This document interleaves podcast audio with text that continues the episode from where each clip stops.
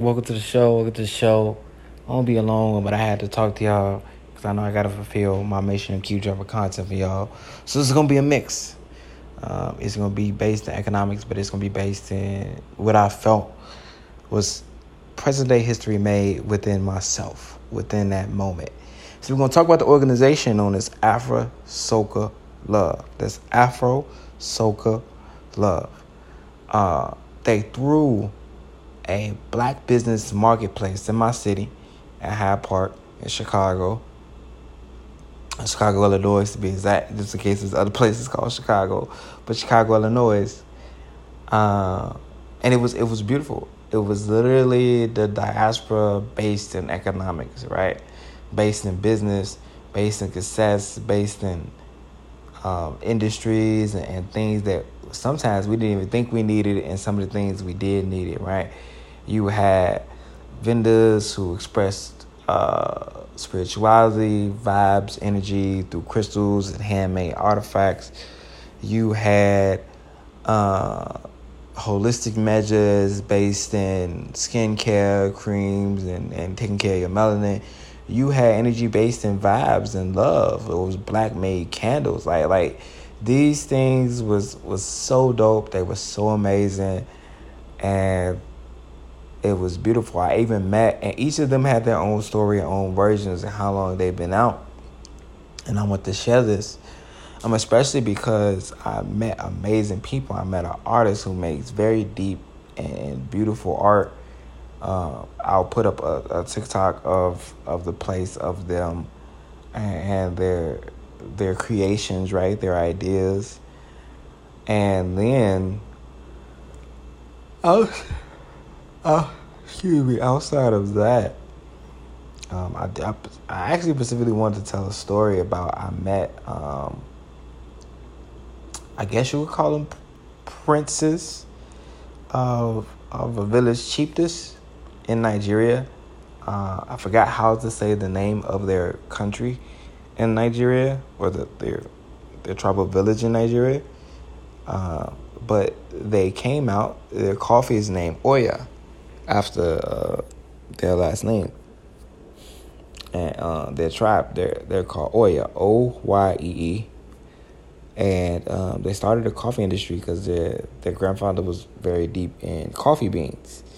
It's like like when you hear uh, a lot of people talk about uh, Africa as a continent, it's like the the mecca of the world's resources. It truly is, and we as as African children as descendants of those people should take pride in. The craftsmen that we've always been uh, nurturers of the land that we we we naturally do these things. Right next to those who are aboriginal right next to our brothers and sisters who are native and so forth in that same industry. Because um, you be aboriginal to any land you know um, so in that instance i thought it was really dope and that story was beautiful. Um, and they, they were great men. They were great men, and they only been in business for eight months. But uh, if you go on my TikTok, uh, and I will post it recently, you'll see it.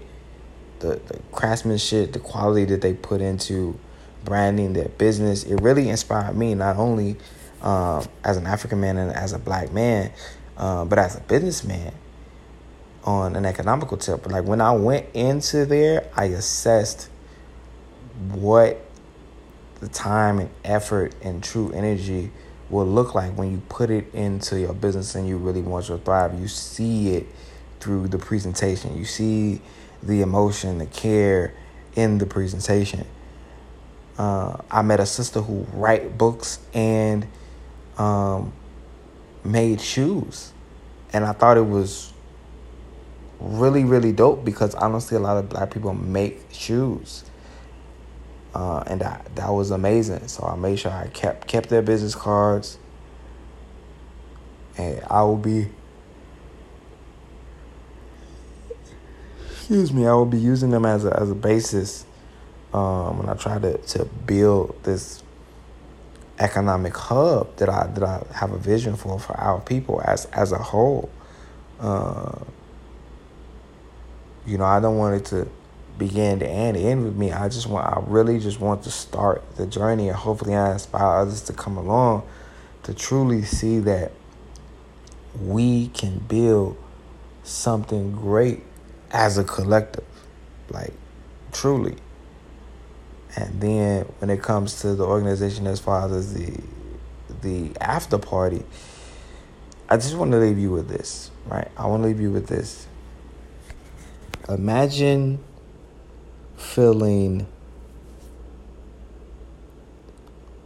unwhole, right? Imagine feeling half full for a really long time when it comes to understanding who you are as an African descendant man, as an African child. Uh, there's a piece of you, especially being from, from black America, most likely, because of the way slavery was brought out and chattel slavery here. Uh, there's a lot of super disconnects depending on um, how you grew up in North America.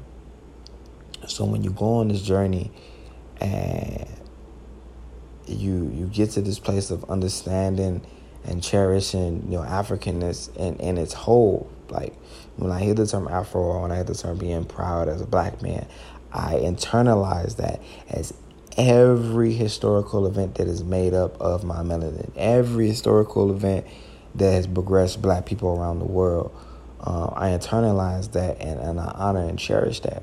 And in this moment, what the Afro Soca Love organization did for me when we had our cel- celebratory party was they literally went from every version of blackness, every version of the African man, how he developed.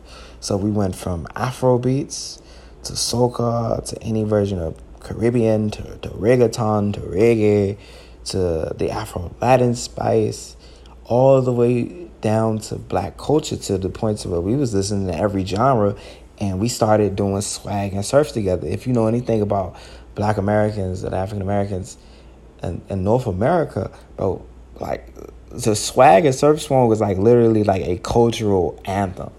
And to see all my brothers and sisters do it with me, I, I literally I had to I had to hold back tears because I, I I wanted to cry. I really wanted to cry because when you go into this world and you hear a lot of negativity that's actually based in misunderstanding, you develop this this miseducated narrative I won't call it false because I won't say that that's based in fact, nor will I say that that's based in non fact. I will say it's a miseducated narrative about that we don't love each other, we don't understand each other, or that we don't like each other. You literally had every black person from every ethnic background from around the world in one room and I I didn't feel I felt like I was with my family in one room. I literally felt like I was with my big ass family in one room and I will never want to lose that memory. It it was one of the best moments of my life. And, and that's saying a lot. Like they they truly gave me one of the best moments of my life to party with them all together. I just I don't know how to explain it. It's sometimes it's, it's hard to put in words that set of emotions, and that's probably because uh, I felt like I was put on this journey to express what it's like to search for a piece of yourself that you felt was lost. And to, to find it, to mold it, to to understand it to to the extent that I have now brings volumes to that moment. And I'm grateful for every woman I met there, every brother I met there. I'm amazing. Amazing.